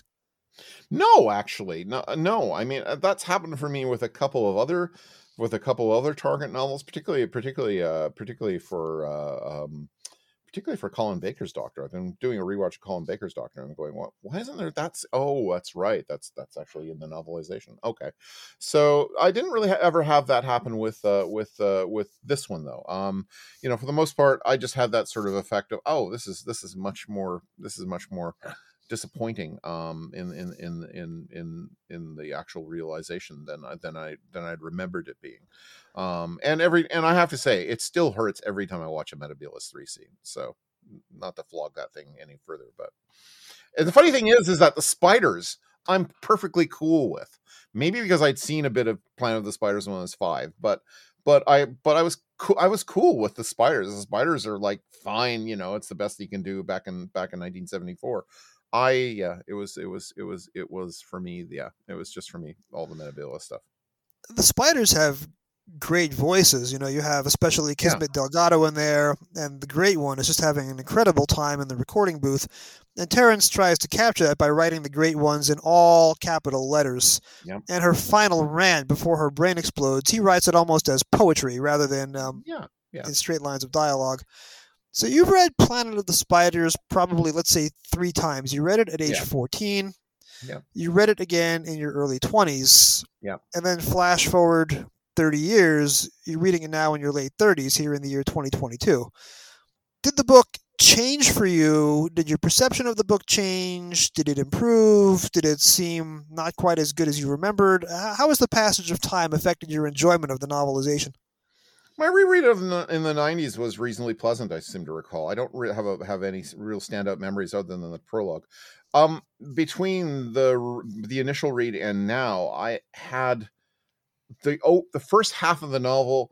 I love the first half of the novel. You know, you know, 2022 me loved uh, everything that was being done. That passage I just read uh, is is amazing. There's a lot of great things uh the way he sort of condenses the sort of sillier bits is is also good. I think rereading it now i was very um it's the second half of the book that i find the most disappointing. He takes out all he takes out all the emotional beats um which i found very frustrating. Like uh for me uh, one of the finest scenes in in in the television story is uh the scene when tommy has a sort of flowers for algernon moment and the blue crystal kind of makes it and and terrance terrance compresses it to nothingness where it's kind of like almost incidental that tommy has become super intelligent and and and it's and i get that you know to get John John Kane is an amazing actor and and I think he he- I think he totally sells that performance in a way that um no other actor and he's, one- he's one of my favorite supporting actors in Doctor Who as a result. And I and I think that he and I think that there was um I think you know maybe trying to recapture that is hard but I also kind of felt like uh, a more straight up adaptation of that scene could have worked. Um but he's very kind of he's very kind of matter of fact. And I, I felt that kind of beat their emotional beat. The emotional beat that I'm really mad about is that um there oh, there's a lot built about the fact that the third doctor meets faces his fear. Is that is that is that the the the the great one you know basically makes the doctor completely vulnerable and there's that wonderful bit where Cousin Skeltigato oh, is is that fear I sense doctor?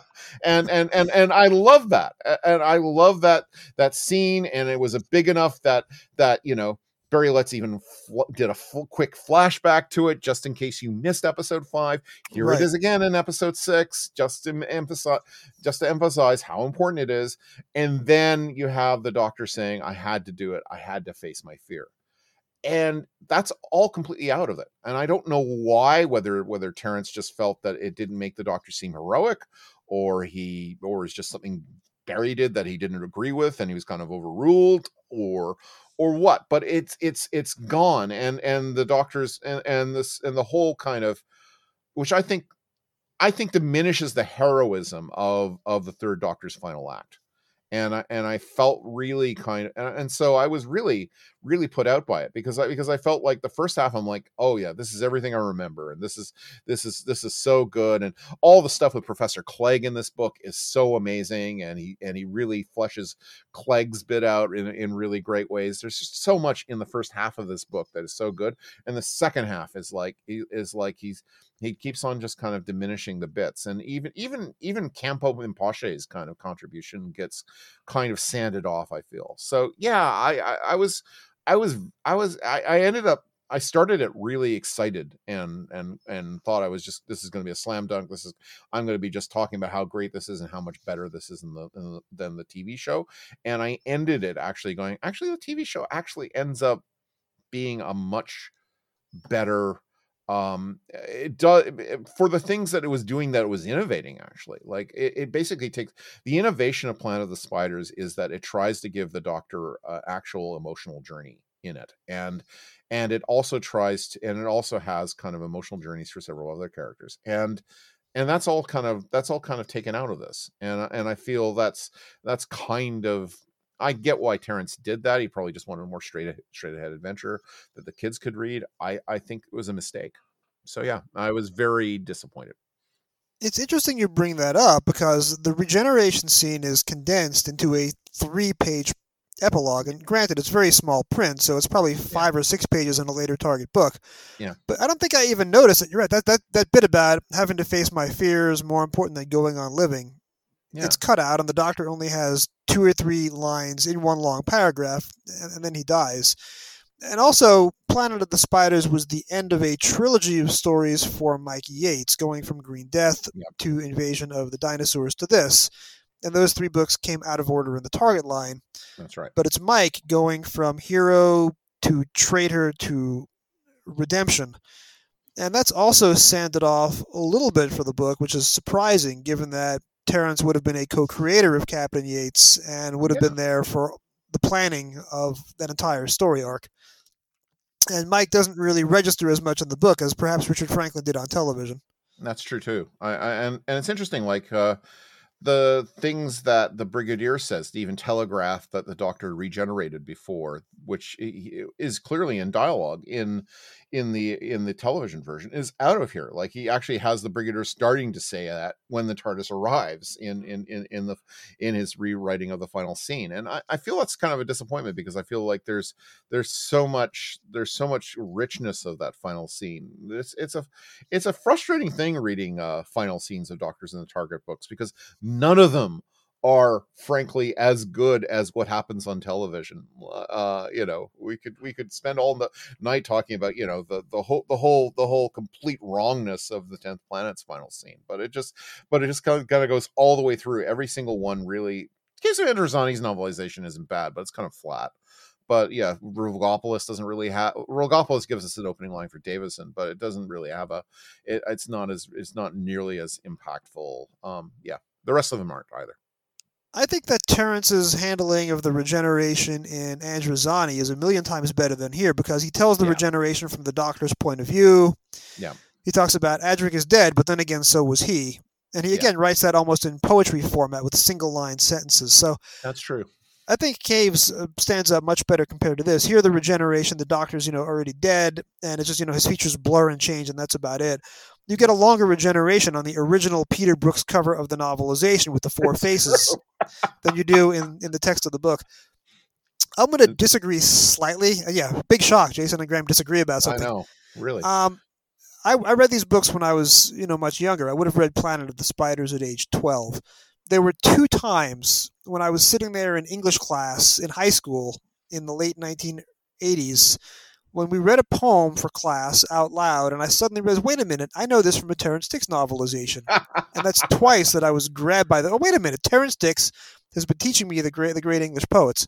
Yeah. The first time is in 10th grade. We're sitting there in Ms. Montalbano's class reading The Rime of the Ancient Mariner out loud. And I ended up being the student called to read the stanza like one who on a lonesome road does walk in fear and dread. And I'm halfway through the stanza. It took every ounce of coolness that I don't have to not blurt out, This is from Image of the Fendahl! Because I can tell you, as sure as eggs is eggs, I was the only person in the class who would have read Image of the Fendahl. But I suddenly recognized that bit of poetry that Terrance uh, condensed for Image of the Fendahl because I'm sitting there out loud in 1989 reading it in English class. The other time that happened to me is when, in a different English class, I forget when, we had to read The Tiger by William That's Blake. right, Oh, yeah. yeah, I know this from Planet of the Spiders. I have fonder memories, memories, I should say, of Tommy's transformation sequence because it has William Blake in there, and because I recognized it in English class a couple of years later. It is. It is. I mean that that is that is a nice beat that he puts in it. But yeah, I, I was I was like you know uh, again it's one of those things where he, condenses he can he can he condenses down you know he condenses down what's like three or four minutes in the TV version to like to like far five or six paragraphs, and it's very it, it, it's it, it feels like it could have gotten more of its due. I think. Um, although I did like the bit from the tiger. Uh, that was that was kind of cool. Um, It's almost like Malcolm Hulke syndrome, though, where the first half of the novelization is the first one or two episodes out of six on TV. Yep. And by the end of it, Terrance has to fairly race yeah. through. I think I think the part six material here starts in the middle of chapter eleven, so the part six material is very condensed, a chapter and a half, and then that cursory three page Yeah. epilogue. So for you, what is the definitive Terrance Dicks novelization? Ooh, that's a good question. Um, I'm quite fond of the Five Doctors. I have to say. Uh, I, I, I mean, I do love, I do, I do love the Auton Invasion a lot. Like, I think the Auton Invasion is head and shoulders uh, one of his finest works. Partially because he just thought this was a one-off, and and so I think he put more of himself and more time into into the actual writing of it than probably any other. But honestly, uh, pound for pound, my favorite of his novelizations is is is uh, is is uh, the Five Doctors. It's it's the sparseness of it. I love the opening line. I love I love all the I- all, eh, all the story beats are really great. He just kind of he he he manages to he manages to sort of build on the sort of camaraderie of of of the characters on screen and and sort of and sort of really improve it like the doctor's relationship with sarah on screen is great but but it's really wonderfully rendered in prose uh, i really love how i really love his eh, how he creates or cre- creates the hartnell doctor probably um, to feel even more like the hartnell doctor than than the richard Hurndall doctor i think um i i and i love uh and I love particularly his his uh, his uh, his his the way he renders the uh, second Doctor uh, Brigadier relationship. Um, so yeah, I have I have a I think I think my my pick for favorite favorite Terrance novel is the Five Doctors. And Five Doctors has the added advantage of the extra scene where you see Susan in the 22nd century That's right. before she's grabbed up by the time scoop, which was never mounted for television. So, Mm. how did you get to meet Terrance Dicks? You said you met him the one time and had him sign about half a dozen books. How, how did you meet him? Uh, okay, so uh, yeah, back in 2000, uh, we were all talking about uh, trying to do some kind of a, a convention in Toronto, and uh, and my friend at the time, Mike, uh, and uh, and uh, and and me and a couple others were all talking about it, and I guess, I guess. Uh, one friend of ours, Eric, I, I, I, it's been it's it's been 22 years, so I don't I, I don't remember the quite how the sequence goes. I think Eric talked to Paul Cornell and and said, "Well, what about Terrance Dicks?" And he said, "Oh, uh, his phone numbers his phone number's listed in the directory. Why don't you just call him?" And Huh. so our friend so our friend Mike called him up and said, "Hey, would you be willing to come to Toronto for uh, for for uh, for a con- one day convention and you know we'll show you around and you know put you up in a hotel." And and Terrance said, "Oh yeah, sure, no problem. That sounds lovely." And so so he came to Toronto in in November twenty uh, November 2000 and uh, and I was one of the con- I was one of the convention organizers and at the time I was editing a, a fanzine called Enlightenment uh, and To which so I was a contributor briefly. that's that's right. That's right. That's right. You were.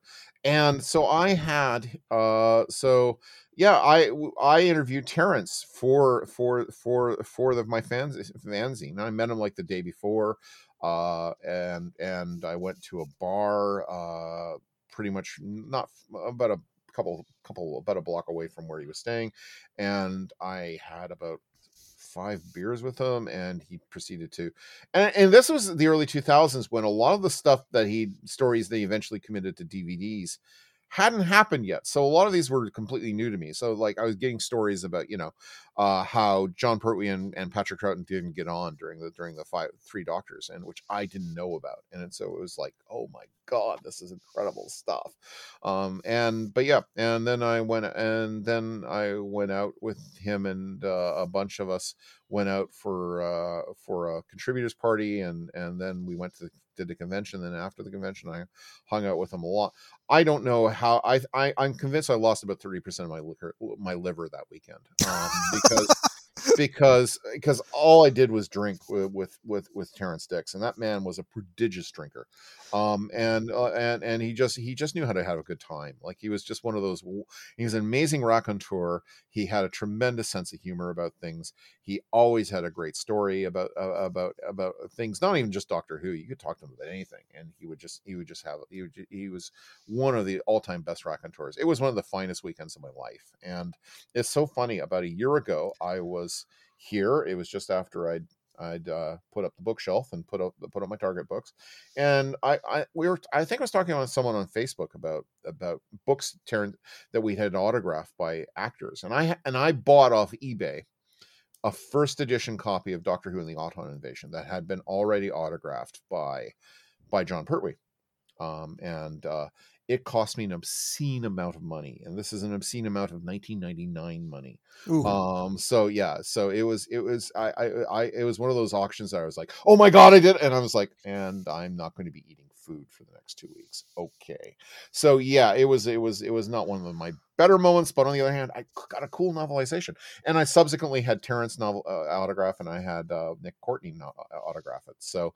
one day I'll put it on eBay, and I'll make a I'll make a tenth of what I spent it I spent on it back in 1999 because no one cares about these things anymore. But nonetheless, it's very cool. So I got I wanted to go sh- show a, uh, a, a a photograph of the page on, on my uh, on this Facebook group, and I opened it up, and there was a photo of me and Terrance uh, from that from that weekend. And oh wow. Like, I was like, oh my god! And it was just about a year after he died. So yeah, it was it was it was a yeah, it was a lovely it was a lovely moment. And uh, I actually have a, a, one other Terrance Dick story, which I've actually never. I actually I have never. I, I, was supposed to put on Reality Bomb and never did. So you guys, you're getting an exclusive here, uh, Jason. Um, Thank you. So so back in 1985, I had there were two Doctor Who fans I knew in the world. One was my best friend Rob, and the other was this guy named Bob. I did a I did an editorial about this guy about this guy named Bob. Uh, he was a he was a he was a he was a classmate. He was big into Doctor Who fandom. He he was really connected. He went to conventions. He he did all kinds of things. He he he just was really you know. And then one day he just suddenly stopped being a fan. I was like, what the fuck? And so yeah, he was very it was very strange. Uh, but anyway, so while he was a fan, he he had the idea that he wanted to make a fan video well, okay.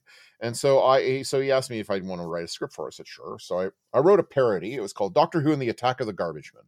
And the plot and the plot of the Doctor Who and the Attack of the Garbage Men is that the Doctor and his companion Ramona are uh, have landed in in in in Coronation Park in Oakville, where I grew up in Oakville, Ontario, uh, and uh, and they're menaced by walking garbage coming from emerging from Lake Ontario. Um, so it's people it's people dressed in garbage bags emerging from Lake Ontario, and it's it's it's it's animated garbage, and it turns out to be a plot by the uh, the master's earliest incarnation, the novice. Uh, yeah, yeah, yeah. I engaged in that little thing. We actually have one por- portion that was was actually meant to be uh, exposition delivered by a singing Mountie. We we we pulled out all the stops for this thing, um, and we actually cast it. I was going to play the Doctor. My sister was going to play the Ramona. My uh, my friend Rob was going to play play the novice. My friend my friend my I had another friend named Bob, and he was going to be the singing Mountie. It was it was really funny. Um, and then for some reason, because we're all teenagers, it didn't happen. Uh, I, I don't actually really remember the reasons, but I think we, I think, I think it just Bob didn't, Bob didn't want to do it all of a sudden or something. and Anyways, got pulled. But anyways, at some point uh, during the lead up for all that, Bob took this printout of the script. He was working at a convention in, I think it was Rochester. It was either Rochester or Niagara Falls. I can't remember which one now. Um, and and it was a con that I think Janet Fielding was at, JNT was at, and Terrance was at and so he was working as a as one of those porters or runners that they you know used to have get you know guest liaison used to have And so he got to talk with Terrance a little bit, and I guess he gave Terrance a copy of the script. And so Terrance Terrance went away and and and then he gave it back to Bob w- with a note on it and it said Oh my. it said this is really sharp and funny and made me laugh and he inserted out loud several times. Great great jokes and a good ecological point.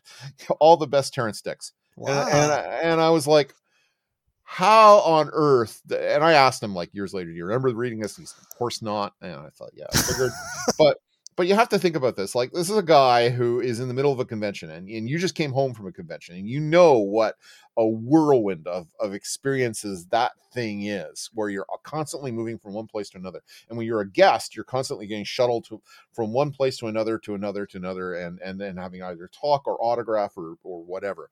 How he found the time to go read that little skit and then write that note is astounding to me. Like he was just that kind uh, of person and he was that kind period so yeah no that was it was a it was a lovely moment so when you were sitting there, and if you're going to lose 30% of your liver, losing it to Terrance Dicks is certainly the way to go. i've always But- felt that Did he, at any point in that conversation, telling stories about the 1970s, use the word bouffant?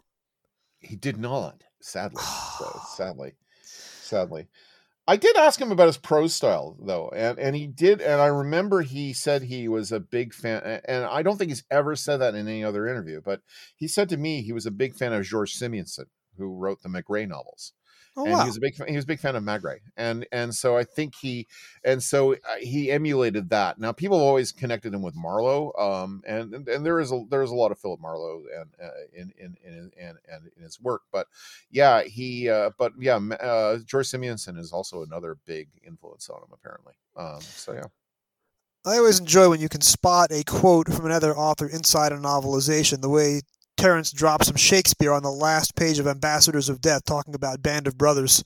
and there's a few other examples of that over the, of that over the years. But um, I'm looking for uh, to try a new segment on uh, Doctor Who literature, and I'm going to have you be our first subject. And if it doesn't work, I'm going to cut it out of the recording, and if it does work, it'll become a weekly feature. okay, This is Doctor Who 20 questions. Okay, I have gone to what I believe is called randomizer.net, and I have picked one random Doctor Who story out of the entire run, 1963 to 2022.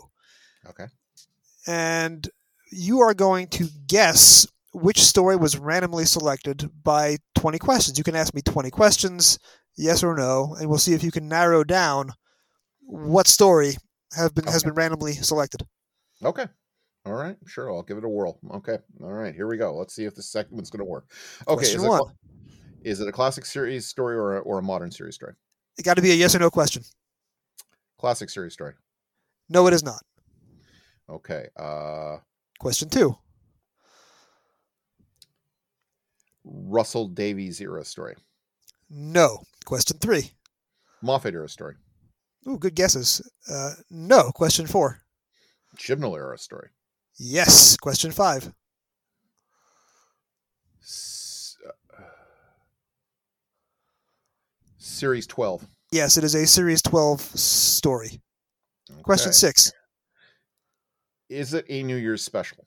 Yes, it is. Question seven.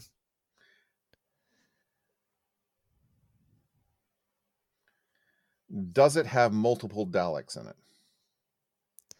No, it does not. Is it Revolution? Resol- resol- resolution. Resolution. Is it resolution? Yes, it is Resolution. Okay. All right, that was good. You got it an eight.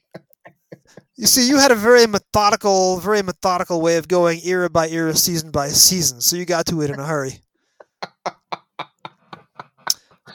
Well, there you go. All right, so uh, Graeme, I want to thank you very much. Before I let you go, where else can our viewers or listeners, I should say, find you in the podcasts, in the books, on the internet? Uh, okay, well, uh, the books I have done are uh, are the books with uh, Stacy Smith, uh, and they are "Who Is the Doctor" and "Who Is the Doctor 2," which was published last year. Uh, no, published in 2020. I keep on forgetting. We're sort of, we're sort of in year two of, of 2020, so I just kind of it, it, yes. it all kind of. So yeah, we we last published our last book together in 2020. Uh, it was "Who's the Doctor 2." We've done a couple others. "Who's 50?" Uh, the Doctors are in. Uh, several others so you can find me in print there. Um, they, they're all available on the various forms of Amazon. I appear frequently in Stacy Smith's Outside In collection. I have one in the her upcoming uh, Twin Peaks uh, collection, and I will be reviewing Pyramids of Mars in their in their new uh, in their new Doctor Who collection, which I owe Stacy an article. Sorry, and Stacy used me being profoundly late with these things. Uh, on on on the air, you can follow. You can listen to me on Reality Bomb, which is a podcast I co-host with uh, Joy Piedmont, and uh, that can be found at uh, realitybombpodcast.com and uh, anywhere you get your fine your fine Doctor Who podcasts. Uh, you can get this one. It's a it's a monthly uh, it's a monthly magazine show that sort of tries to resemble a good NPR uh, when I can. Uh, Hence my comparison to Terry to uh, Terry Gross earlier. Oh, oh, that's kind of you. And uh, otherwise, uh, I'm on Twitter. I, my my Twitter handle is at Graeme Burk. So G R A E M E B U R K. Uh, and uh, I, yeah, I'm trying to think what else you can find me. Uh, I think it's been announced. I think it was announced at Gallifrey. Uh, if I'm not, well, guess guess your listeners get another exclusive scoop. I am currently working on a biography of Doctor Who producer uh, and legend Ter- Philip Hinchcliffe. that was if it was announced, I was not in the room, so that is news to me. Thank you. Yes, um, yes, it's. Uh, I'm currently working on that for uh, for uh, cutaway. The go find people at Cutaway Comics, um, and uh, and they're they're they're doing a a uh, a, a a print uh, uh, a print branch, and I will be and I will be doing. Uh, I think their first book for that, and so I'm sure there'll be news on their on their site about it soon. Uh, I'm currently and still in the process of, of doing the research for it, but it's good. But it's an authorized biography. I've been interviewing Philip Hinchcliffe all last summer, that's uh, that's that's a, I call that a good day. Uh, and, that is a wonderful way to pass the time. Indeed, indeed. So that that's been a lot of fun, and uh, yeah, I'm hoping to go go to do the BBC archives this uh, this uh, later this summer and uh, and do some further research for it. And uh, yeah, I got to talk to Louise Jameson last week. That was that was kind of cool. Um, so yeah, so no, it's it's it's so I'm doing the the Doctor Who nerd living the dream. Very exciting. The episode of Reality Bomb that is a tribute to Terrance Dicks is episode 072. Uh, my slim vocal talents also appear performing a bit of the novelization of The Power of Kroll, of all things, and I'll put a link to that in the show notes, as well as some of your books.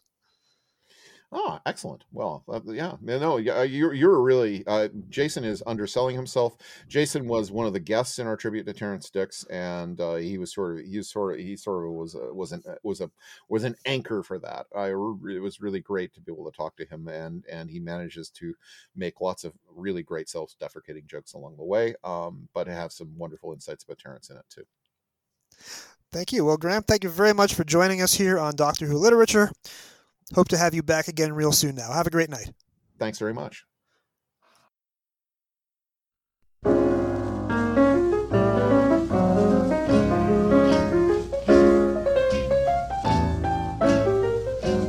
You must remember this. A kiss is still a kiss. A sigh is just a sigh. Next time Omega. Don't forget Omega, as if you could. Thank you for joining me on another episode of the Doctor Who Literature Podcast. I'm Jason, your host and editor and producer. Special thanks to my special guest, Graeme Burk. This podcast is brought to you by Anchor and can also be found on Spotify and Google Podcasts. You can find me on Twitter at Doctor Who Novels, that's Dr. Who Novels, and you can also find me on the Trap One podcast from time to time. I write about Doctor Who on Twitter using the hashtag DrWhoPilgrimage. That's DrWhoPilgrimage. Please drop me a line with your comments, questions, and suggestions. Next time, we'll be discussing Doctor Who and the Three Doctors from November 1975. It's the end of the Target Line's second very successful year, and we'll again be joined by a very special guest who's back for a second appearance on Doctor Who literature. Thank you for listening, and whatever you do, keep turning the pages.